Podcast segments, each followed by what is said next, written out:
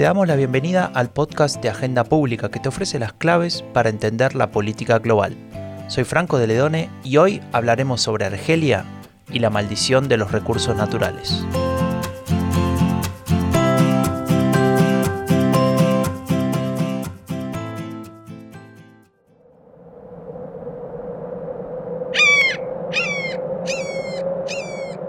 Estamos en lo alto de África, más precisamente en Argel. La ciudad está a punto de despertarse.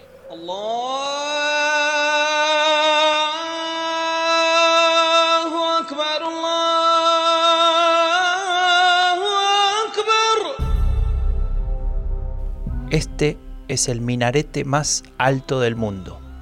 Pertenece a la Gran Mezquita de Argel, la tercera más grande luego de la gran mezquita de la Meca y la mezquita del profeta en Medina, Arabia Saudita. Su construcción, el gobierno argelino ha gastado alrededor de mil millones de dólares. La empresa china que se hizo cargo del proyecto tuvo que retrasarlo varias veces. ¿Por qué?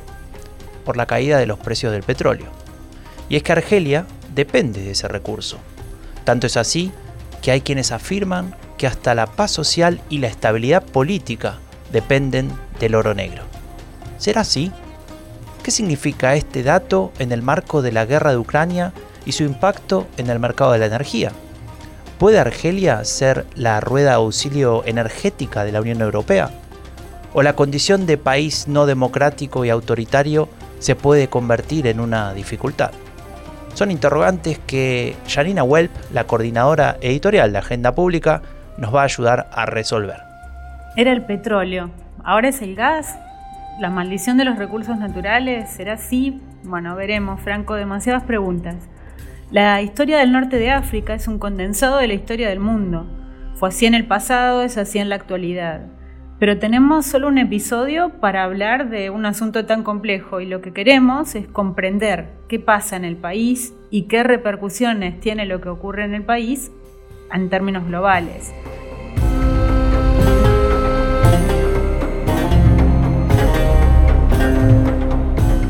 Argelia es el país más grande de África en extensión y el noveno más poblado, con un poco más de 40 millones de habitantes. Y es un país mediterráneo, eh, tiene una importancia clave para Europa, en especial porque es un lugar de tránsito de flujos migratorios pero también, como decías, porque dispone de energía que en este momento y hace mucho es fundamental para Europa, para el mundo, particularmente para España. El petróleo, que ha sido clave desde, eh, eh, durante la formación del Estado argelino, ha condicionado mucho su modelo económico y político. Esta es una de las claves de lo que, de lo que vamos a abordar hoy. Pero también en la actualidad la guerra iniciada por Rusia, la invasión de Ucrania, y las tensiones en el Sáhara Occidental son componentes fundamentales para entender lo que está pasando en el norte de África y en particular entre, entre Argelia y Marruecos. De esto hablamos en el episodio dedicado a Marruecos, que reclama la soberanía del Sáhara Occidental, un territorio que habíamos dicho en aquel momento ocuparon España y Francia y del que se retiraron en los 70. Argelia defiende su autonomía, Marruecos lo quiere ocupar. Ahí hay un conflicto en el que se posicionan distintos actores a nivel global y que ha cambiado en los últimos meses, digamos, teniendo efectos importantes para las perspectivas de paz y crecimiento y estabilidad de la región. Sin embargo, podemos ir más lejos, porque hay una historia detrás de todo esto que nos remite a los procesos de descolonización a la influencia soviética también sobre el mundo y en este caso sobre África, a los conflictos religiosos, también vamos a hablar del Islam, y a la emergencia de una sociedad civil con aspiraciones democráticas, porque no tenemos que olvidar que en Argelia ha habido olas de protestas que han reclamado una apertura, las últimas en 2019 y 2020. Sobre todo esto vamos a hablar hoy. Pero empecemos por comprender qué tipo de sistema político tiene Argelia esto se lo preguntamos a Miguel Hernando de la Ramendi, catedrático de Estudios Árabes e Islámicos en la Universidad de Castilla-La Mancha y director del grupo de estudios sobre las sociedades árabes y musulmanas en la misma universidad. Hernando de la Ramendi, que por cierto también es autor del libro Argelia en Transición, hacia una segunda república, que lo escribió con Aurelia Manier, que vamos a escuchar en un rato, y Laurence Tux. Y decía, Hernando de Larramendi le preguntábamos cómo se caracteriza entonces el sistema político argelino, si hay partidos de oposición efectiva, si hay elecciones libres y justas. Nos comentaba lo siguiente. Argelia es un régimen autoritario. Así queda recogido los principales índices que miden el nivel de democracia, como el índice de democracia global de The Economist o el elaborado por Freedom House, que lo cataloga como un país no libre. Desde finales de los años 80, Argelia es un sistema político pluripartidista, aunque desde la independencia del país en 1962, ahora hace 60 años, el poder ha recaído en el ejército, verdadera columna vertebral del sistema, que lo ha ejercido directamente o a través de fachadas civiles como la del actual presidente Tebboune y anteriormente la del presidente Bouteflika. El régimen político argelino se caracteriza por su opacidad en el proceso de toma de decisiones sin liderazgos carismáticos y en el que las decisiones, desde la sucesión del presidente Boumediene en 1978, se toman de forma colegial. Los partidos políticos que desde la apertura de 1989 participan en el juego político institucional junto al histórico Frente de Liberación Nacional se caracterizan por su debilidad y por su falta de legitimidad.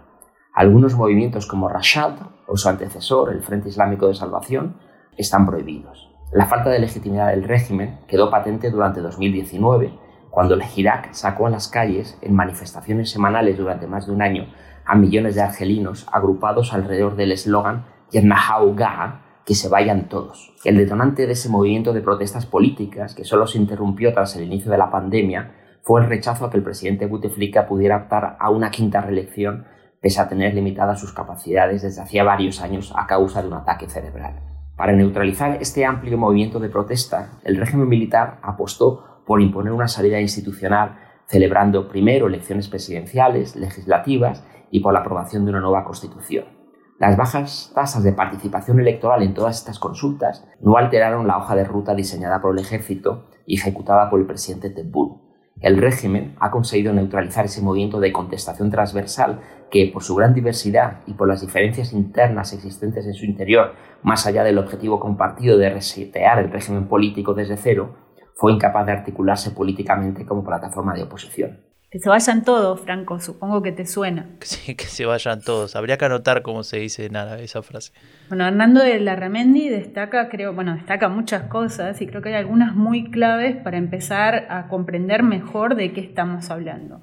Creo, principalmente el rol de los militares, ¿no? Vamos a hablar un poco más en este episodio de cómo se forma el Estado argelino moderno eh, y el rol de los militares ha sido central casi desde, o directamente desde los inicios. Vamos a hablar más de esto.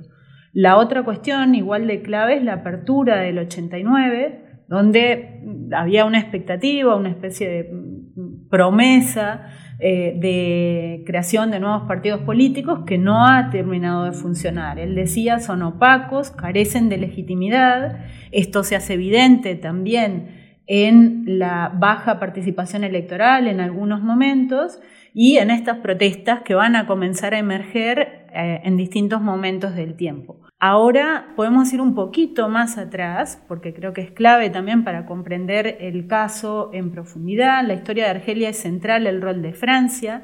Francia eh, ocupó ese territorio, sin embargo no fue una colonia con un estatus como el resto de colonias en aquellos tiempos, sino que fue parte del territorio francés.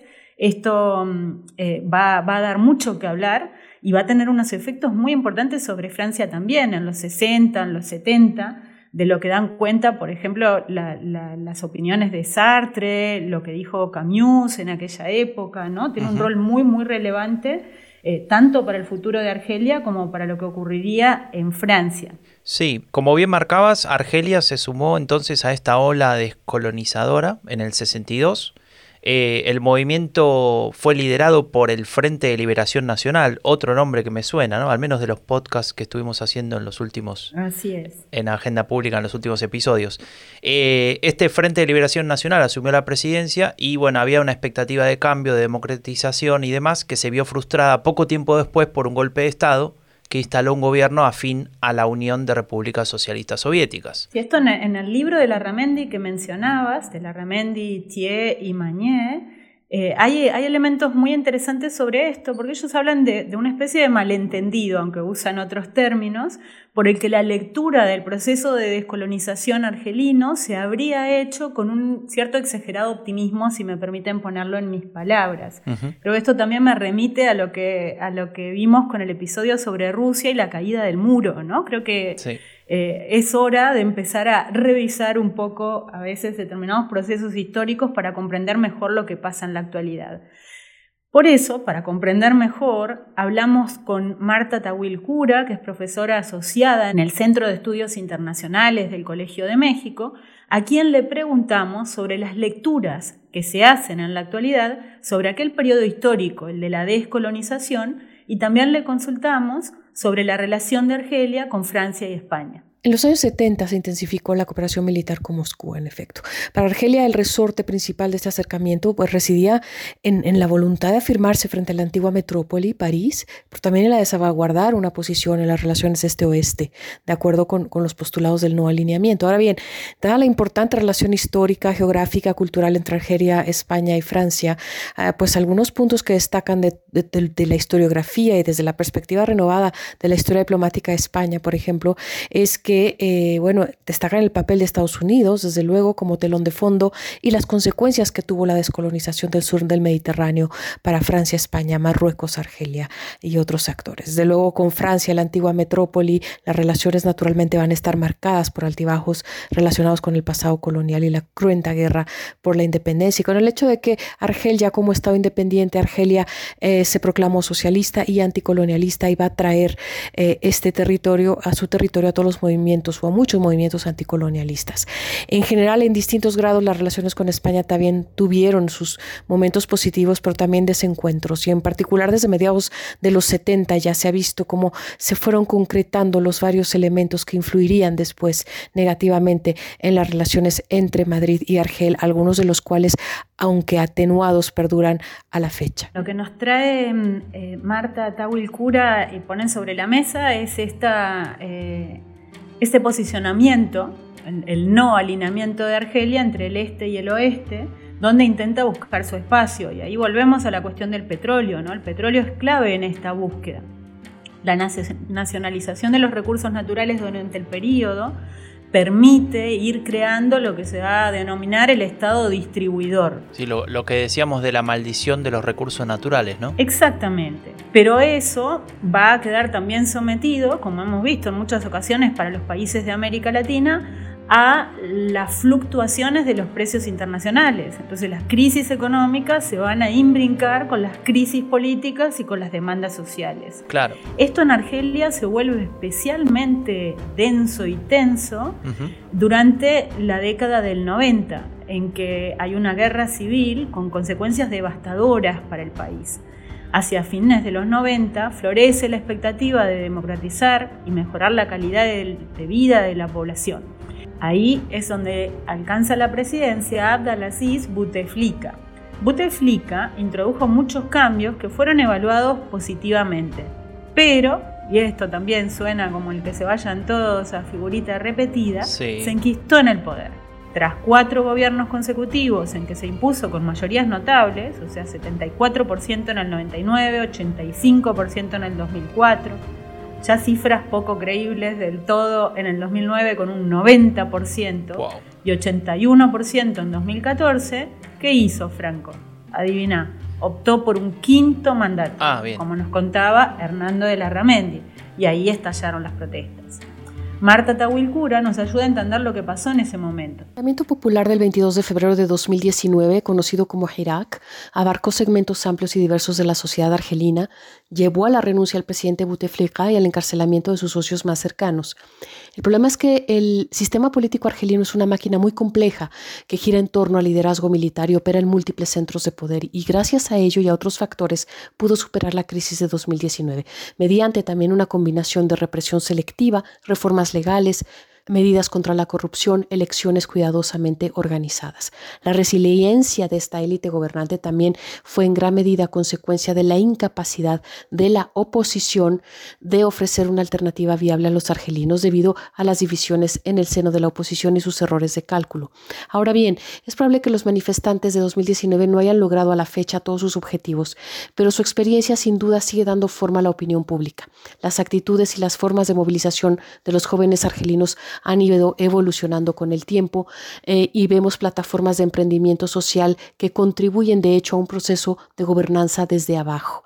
Esas prácticas prefiguran los cambios políticos de liberalización deseados, eh, aunque también pueden ser un medio de reforzar al autoritarismo de manera indirecta porque relevan al Estado y al régimen de sus deberes y responsabilidades. Pero además están preocupaciones económicas y de seguridad eh, como la situación geoestratégica de Argelia, la disputa con Marruecos, las consecuencias de la crisis libia, los desafíos de seguridad en el área del Sahel, que también contribuyen a justificar el mantenimiento del statu quo y a favorecer las tendencias hacia la estabilidad interna inmediata contra la democratización a largo plazo. Sí, acá un, aspecto interesante que vamos a ver a partir de, 2010, 2012, 2014 y en adelante, que, compete eh, o afecta a distintos lugares del mundo y en particular al norte de África tiene que ver con, el perfil de los jóvenes. En el caso de Argelia, aquella evolución del Estado distribuidor hace que en un momento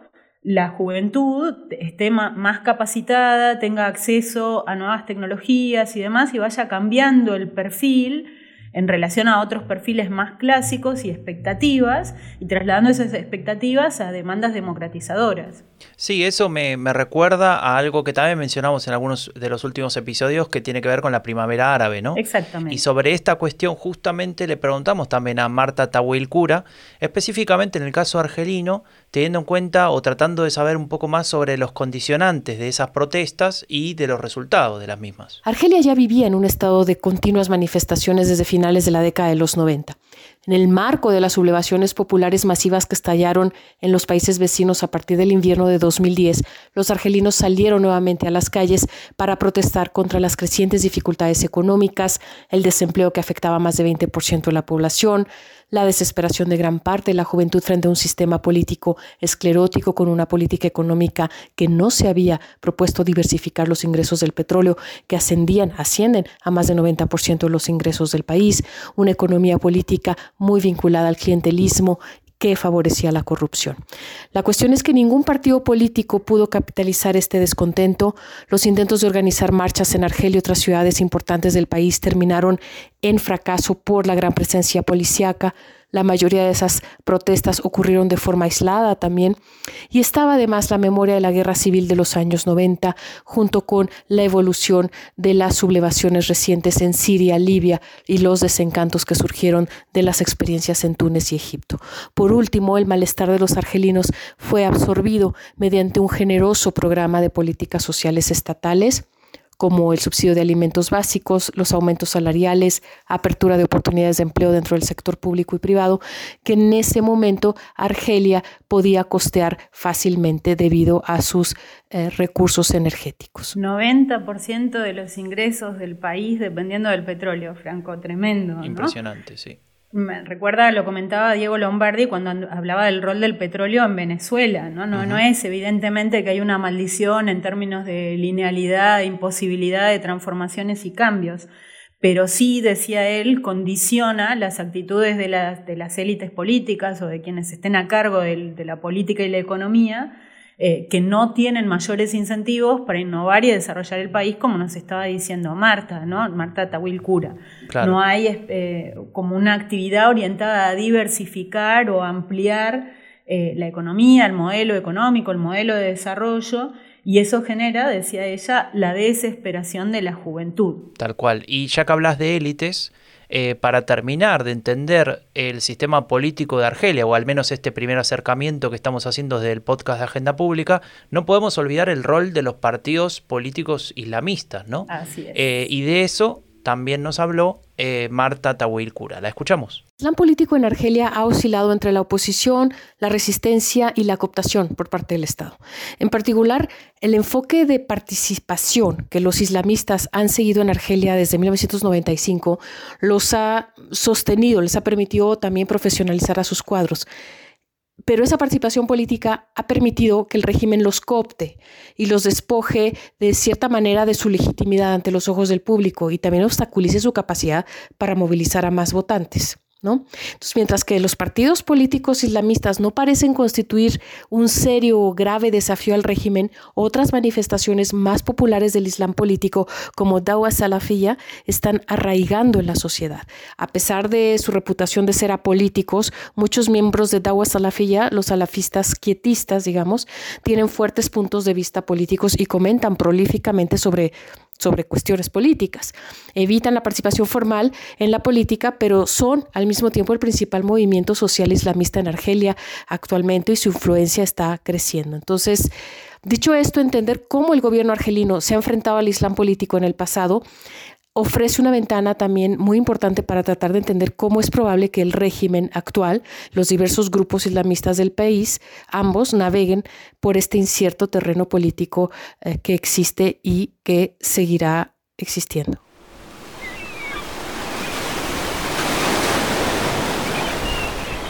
El mar Mediterráneo. En sus playas europeas, cientos de miles vacacionan cada verano. Algunos kilómetros de distancia, otros se ahogan intentando cruzarlo.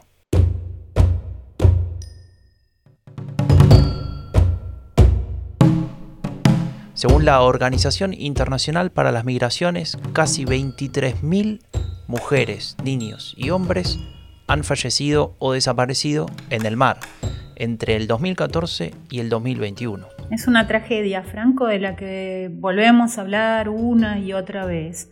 Borja Monreal titulaba hace poco en Agenda Pública uno de sus artículos, que suelen ser eh, ácidos, diría yo, por tocar justamente estos temas de una forma muy directa. Acostúmbrense a los muertos, migraciones a la frontera sur. Ahí Monreal señala que el cambio de posición de España sobre el Sáhara ha tenido un efecto dominó sobre las relaciones con Argelia y tiene consecuencias negativas sobre la migración, tanto en cantidades, aunque cambie el origen de Marruecos a Argelia, como en la peligrosidad de las rutas, lo que me creo que llama la atención sobre este tema clave, que es que este, este tipo de problemáticas deben eh, tratarse, si realmente se quiere resolverlos, de una forma sistémica, compleja, general, ¿no? Resolver las cosas o pretender resolver las cosas tapando una frontera no hace más que desviar los flujos a otras fronteras que, como en este caso, podrían ser mucho más peligrosas. En este escenario nos preguntamos y le trasladamos a la pregunta, ¿qué podría o debería hacer la Unión Europea para cambiar estas dinámicas que hasta ahora no dan buenos resultados? Bueno, eh, lo cierto es que es una pregunta a priori compleja, pero que puede tener una respuesta relativamente simple. ¿no? Lo que tiene que hacer la Unión Europea es, en principio, adaptar su política migratoria a las necesidades que tienen que tenemos los países europeos y a las necesidades que tienen eh, los países empobrecidos y utilizar toda la evidencia que existe ahora mismo científica sobre el impacto de las migraciones. ¿no? Ahora mismo eh, eh, no hay ni un solo organismo internacional, no hay ni un solo centro de estudios que no destaque el potencial de los impactos positivos de las migraciones en destino y el potencial que tiene para generar desarrollo en los países de origen. ¿no? Pero también, como, como, destaca el último informe de la OCDE sobre las migraciones, eh, este potencial depende absolutamente del marco de regulatorio y de políticas públicas que, tanto los países de origen como los países de destino desplieguen para regular las migraciones. Esto es positivo porque quiere decir que está en nuestras manos eh, habilitar ese, entorno para que las migraciones generen todos esos impactos positivos que queramos en destino y en, origen. Y para mí, eh, este marco regulatorio eh, no se parece mucho al nuevo pacto de migración y asilo de la Comisión Europea, que mira más a las migraciones como, como un problema y, lo, enfoca desde el punto de vista de la contención. ¿no? Yo creo que, que, un pacto lógico tendría que tener como mínimo tres pilares. Un, uno de ellos es básicamente eh, afrontar eh, la movilidad de trabajadores de una manera completamente diferente, entendiendo que que Europa está en un declive demográfico importante y que tiene una falta de capacidades para cubrir eh, mano de obra en sectores básicos y que además esta movilidad de trabajadores puede ser eh, clave para el desarrollo de los países, de los países empobrecidos. Eh, ahora mismo hemos visto una fuerte emergencia de lo que se llaman Labor Mobility Partnerships, que son acuerdos entre países ricos y países pobres para generar canales legales que permitan a las personas emigrar de forma segura, con sindicación y que puedan además enviar dinero a sus familias retornar en el momento en el que lo necesiten. Em, eh, por otro lado, otro de los puntos que creo que es clave es eh, una política migratoria que asuma que los flujos migratorios irregulares van a existir y por consiguiente que facilite que las personas que han llegado a destino se puedan integrar, en este caso en España, por ejemplo, con los mecanismos de arraigo, eh, contribuyendo plenamente a, la sociedad de la de destino y a la de origen, pues en, la legalidad. ¿no? no podemos, las sociedades ahora mismo no pueden asumir que medio millón de personas, como es el caso de España, eh, no tengan la posibilidad de contribuir con impuestos y tampoco de recibir los derechos que, tienen como, como, ciudadanos que, viven en, nuestro país. ¿no?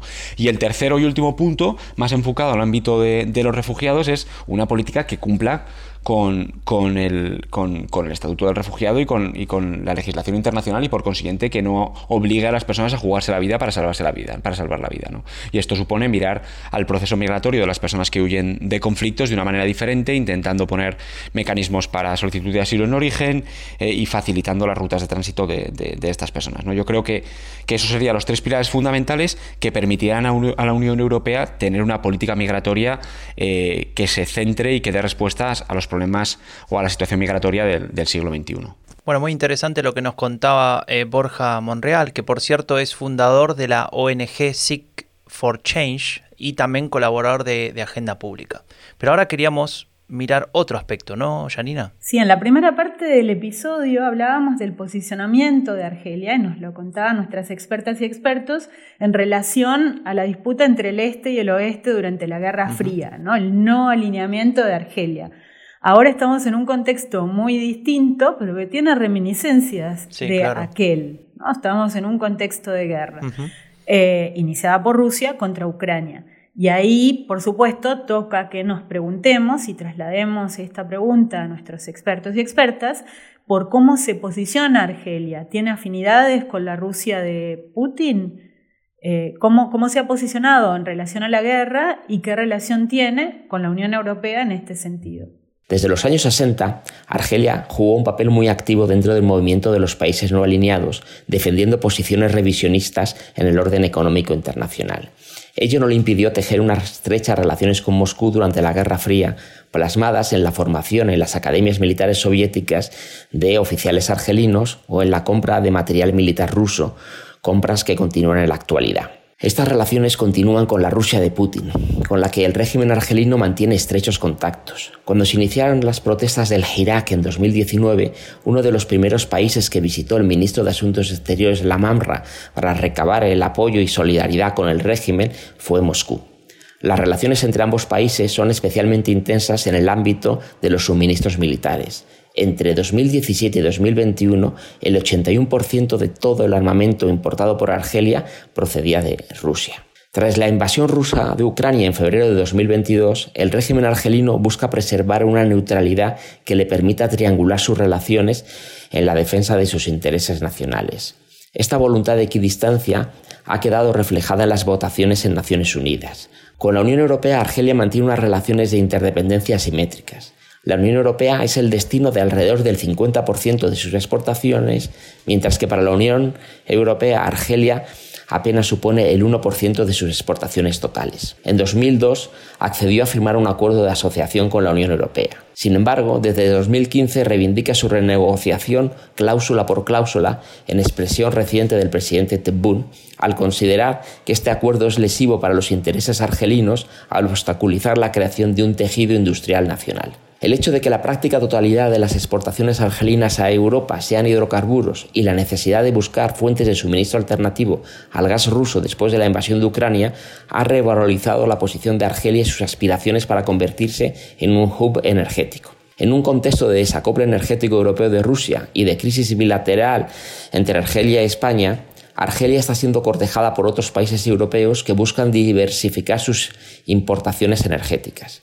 En este contexto se enmarca la intensificación de las relaciones con Italia y la firma de un acuerdo para aumentar las exportaciones argelinas al país transalpino y la cooperación en el desarrollo de energías renovables e hidrógeno verde. ¿Y cómo ha repercutido en la posición argelina el cambio de postura de España frente al conflicto en el Sáhara Occidental? Argelia considera que España sigue siendo de jure la potencia administradora del Sáhara Occidental, aunque hubiera abandonado el territorio en 1976, y considera la nueva posición del gobierno español, considerando la autonomía como la solución más seria, realista y creíble, como un abandono de sus obligaciones internacionales. Argelia, desde los años 60, defiende el derecho a la autodeterminación del pueblo saharaui y la búsqueda de una solución al conflicto que pase por el respeto de la legalidad internacional en el marco de las Naciones Unidas. Rechaza ser considerada como parte directamente implicada en el conflicto, como Marruecos pretende, aunque ha participado como observadora, al igual que Mauritania, en alguna de las rondas de negociación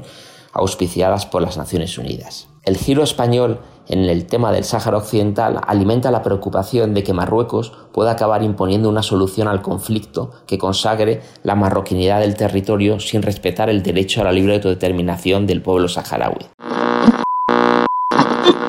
Algeria has received Russian Foreign Minister Sergei Lavrov, who is on a visit to Algiers for bilateral talks that include gas supplies to Europe. Las imágenes del encuentro entre representantes argelinos y rusos en mayo de 2022 nos recuerda una de las preguntas con las que abríamos este episodio, ¿no? ¿Es Argelia la rueda de auxilio energética para la Unión Europea? Queda claro que la invasión rusa de Ucrania ha cambiado las relaciones de la Unión Europea, en especial las de España con Marruecos y Argelia, dos países claves. El primero por su control de flujos migratorios, que comentábamos previamente, y el segundo por el suministro de gas natural. ¿Puede Argelia resolver o minimizar la dependencia europea del gas ruso? ¿Podría escalar el conflicto comercial con España? Se ha hablado mucho estas últimas semanas de si Argelia podría sustituir a Rusia como exportador de gas hacia la Unión Europea. En opinión de quien les habla, la respuesta es que no, puesto que Argelia está ya al límite de su capacidad de producción, unos 100 BCM, al menos en las condiciones actuales, y eh, con los compromisos actuales de exportación con España, Italia y Francia, la mitad de esta producción, digamos, ya estaría como comprometida o vendida y la otra mitad se utiliza eh, internamente en el país. Por tanto, es muy difícil eh, que, Argelia pudiera aumentar su producción más allá de dos o tres BCM, que es la cifra que están dando los expertos. Ello representa escasamente un 2 o un 3% de lo que Rusia eh, exporta actualmente hacia la Unión Europea. Escuchábamos a Aurelia Mañé Estrada, ella es eh, profesora en el Departamento de Historia Económica, Instituciones Política y Economía Mundial en la Universidad de Barcelona. Y a ella también le preguntábamos sobre la probabilidad de que escale un conflicto entre Marruecos y Argelia y nos contestaba En estos últimos tiempos suenan algunos tambores de guerra entre Argelia y Marruecos. Esto, que era una posibilidad eh, muy lejana hace un tiempo, en este momento ya parece un poco más probable. Hay cinco elementos que, indicarían este aumento, digamos, del riesgo de guerra. El primero sería el reconocimiento por parte de Marruecos de Israel, que se ha visto con gran preocupación y miedo incluso en Argelia. El segundo es el cambio de rumbo de la diplomacia española en relación al conflicto de España, que ha roto el frágil equilibrio en ese frágil triángulo entre España, Marruecos y Argelia. El tercero serían el reciente espionaje de Marruecos con el sistema Pegasus a algunos argelinos y especialmente lo que se ha considerado una incitación desde Marruecos a los movimientos independentistas cabilos. El tercero es eh, en ambos casos y especialmente en el caso de Argelia el fuerte incremento en el gasto de defensa en estos últimos años. Eh, Argelia en este momento sobre todo se ha convertido en uno de los grandes compradores de armamento en el mundo y por tanto esto eh, llevaría a que de alguna manera, bueno, pues si uno compra armas las acabe utilizando en algún momento. Y por último, el quinto elemento sería el cierre, el reciente cierre del gasoducto Magreb Europa que era un instrumento económico y energético de cooperación regional y de hecho el único que existía, puesto que este gasoducto atravesaba Marruecos desde Argelia para llegar a España. Ese cierre, digamos simbólicamente, finaliza con la única posibilidad o el único signo de cooperación entre estos dos países que existía hasta la fecha. Dicho esto, probablemente lo que esté ocurriendo más que una guerra es una ruptura de una región que realmente nunca existió, el Magreb como tal o este, o este norte de África como y lo que está ocurriendo es que tanto Argelia como Marruecos se están posicionando frente a un nuevo escenario, posicionando en tres ámbitos, en apostar por ser el líder de la región, en eh, también canalizar o liderar unas relaciones con África subsahariana y probablemente también de cara a una futura eh, geopolítica del hidrógeno. Dicho todo esto, también es cierto que esta zona es ya muy conflictiva, está a las fronteras del Sahel y creo que nadie en su sano juicio eh, piense en, apoyar o en eh, favorecer una guerra entre Argelia y Marruecos que solo podría empeorar una situación ya muy complicada en el, en el Sahel. Bueno, vamos llegando al final de este episodio. Nos hemos ocupado de Argelia con perspectiva histórica, política, con una mirada sobre su contexto global, cómo se interrelaciona con la UE, con la guerra, con otros elementos. Tenemos un Estado que se caracteriza por su régimen autoritario, la alta dependencia de los recursos naturales, una población que en, los últimos años del siglo XX había vivido un acceso a la educación, a las nuevas tecnologías, etcétera, etcétera, que generó un cambio en las expectativas a los que la élite política y económica no ha sabido responder y más bien ha producido un cerramiento que ha derivado en un avance del islamismo por un lado, en estructuras represivas por el otro, y esto ahora combinado con un contexto global, europeo, de tensión extra generada por la guerra. Escucharon a Janina Welp, la coordinadora editorial de Agenda Pública. Le queremos agradecer a los cuatro y a las cuatro analistas que tuvimos en este episodio, Marta Tahuil Cura, Aurelia Maniestrada, Miguel Hernando de Larramendi y Borja Monreal. Muchas gracias por colaborar en este episodio. Visita agendapublica.es, suscríbete a nuestros newsletters, al podcast también en tu plataforma favorita y nos vemos en dos semanas con el siguiente episodio del podcast de Agenda Pública que te ofrece las claves para entender la política global. Soy Franco de Ledone, hasta la próxima.